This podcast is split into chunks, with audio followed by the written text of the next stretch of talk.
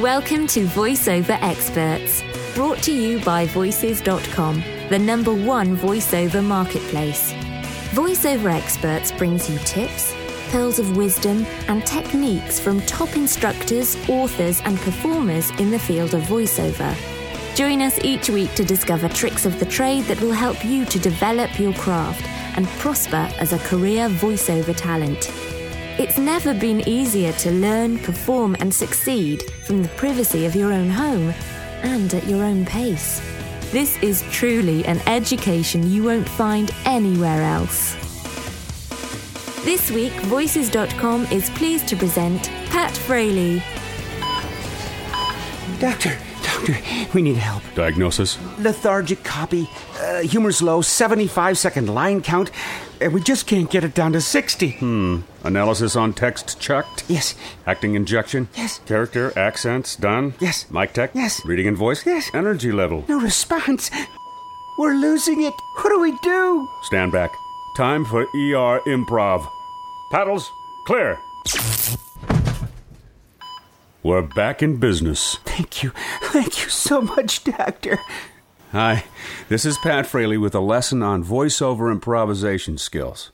First, let me establish a working definition of improv or improvisation. It's spontaneous writing, and for many of the genres of voiceover, it's spontaneous rewriting. Of the nine critical skills to voiceover acting, reading and voice, relaxation, character and accents, energy, microphone technique, business, sense of scene and text analysis improvisation is the most misused and at the same time underused skill of them all. It's shrouded in controversy. Half of the voiceover instructors and casting people advise talent not to even bother, even on auditions and very few, if any, instructors teach how it specifically is applied to the various genres of voiceover. So, why the confusion? Let's first look at the misused problem, and I'm applying this to commercials right now. Many voiceover talents misuse and misapply improv to commercials for a couple of reasons. First, to make the spot funnier and somehow draw attention to their comedic abilities or to make themselves comfortable with their performance. Both of these applications are generally wrong and folly.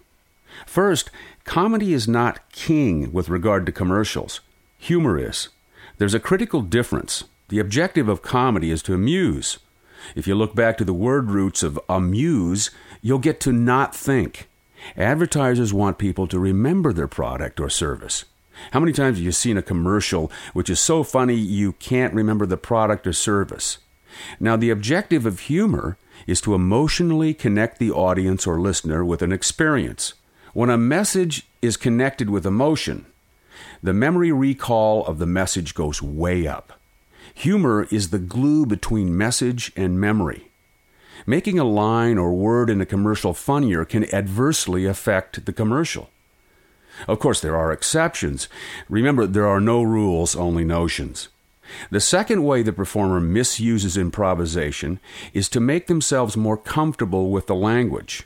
They read a sentence, it's awkward, so they rewrite it. Or they sense the copy needs to be more real, so they put in a lot of hems and haws, or some, you know. This is simply using one skill, improvisation, to cover the lack of another, acting. A performer's job is to take text, script, or copy and breathe life into it. Some of the copy we get is horrid. It's a challenge. Hey, so is Shakespeare. Get over it. Get more training. You know, copywriters have to write things that make their skin crawl because clients are involved and marketing. You know, the marketing people come with a list of words to some copywriters like zesty or scrumptious that must appear in the copy. That's their burden. The talent's burden is to say them in a way that makes them work. Now, that's two of the most common misuses of improv. Now, a couple thoughts on how improv is underused. It's underused because agents and casting people have heard it misused so much. They get a middle management mentality. No improv, stick to the script. Same with dialects, by the way.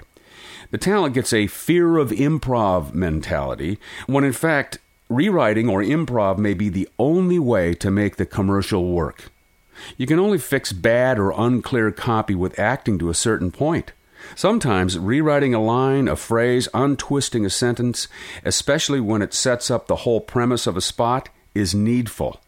Your improv should be solely guided by this. What needs clarification? Is the story unclear? Is my character unclear? Is the scene unclear? These questions kick in when you've exhausted your efforts with fixing it with your other skills, particularly with acting. Now, a couple of tips on improv for commercials. Look for the word approved on the copy. If you find it somewhere in the masthead, forget about improv. Also, if you find a note on the copy that gives you the impression it's gone through a lot of revisions, forget improv. Another tip try to resist the arbitrary funny ad lib at the end of a spot. If the copywriter had 65 seconds, he or she would have written it. If you really must improv a line or phrase, say in an audition, do it at the top of the spot. At least there it'll make your audition sound a little different from others. Now, thus far I've been referencing the voiceover genre of commercials for improv application. A couple other genres. Animation tracks. In many shows, comedy is in fact king, and if you can make it funnier, go ahead, improv. On auditions and in shows, TV copy versus radio, less on TV. They have a bigger budget than radio, and they get more attention from the copywriter. Interactive gaming, very little, primarily because you have no time. I only request a change a line for clarity or wrong grammar depending on the appropriate education and knowledge of the character. Audiobooks? Zero. Finally, improv doesn't have to happen in the booth. If improv is spontaneous writing, that can happen as you prepare to audition or perform.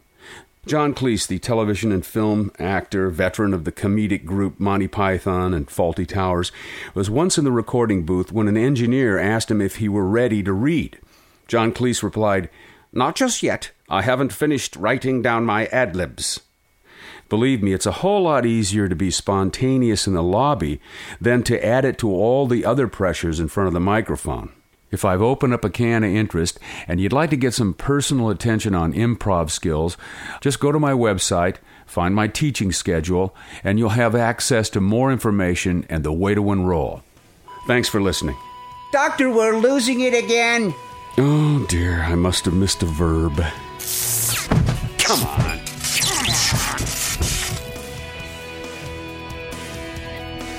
To learn more about the special guest featured in this Voices.com podcast, visit the VoiceOver Experts show notes at podcasts.voices.com slash voiceover experts.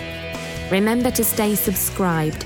If you're a first time listener, you can subscribe for free to this podcast in the Apple iTunes podcast directory or by visiting podcasts.voices.com. To start your voiceover career online, go to voices.com and register for a Voice Talent membership today.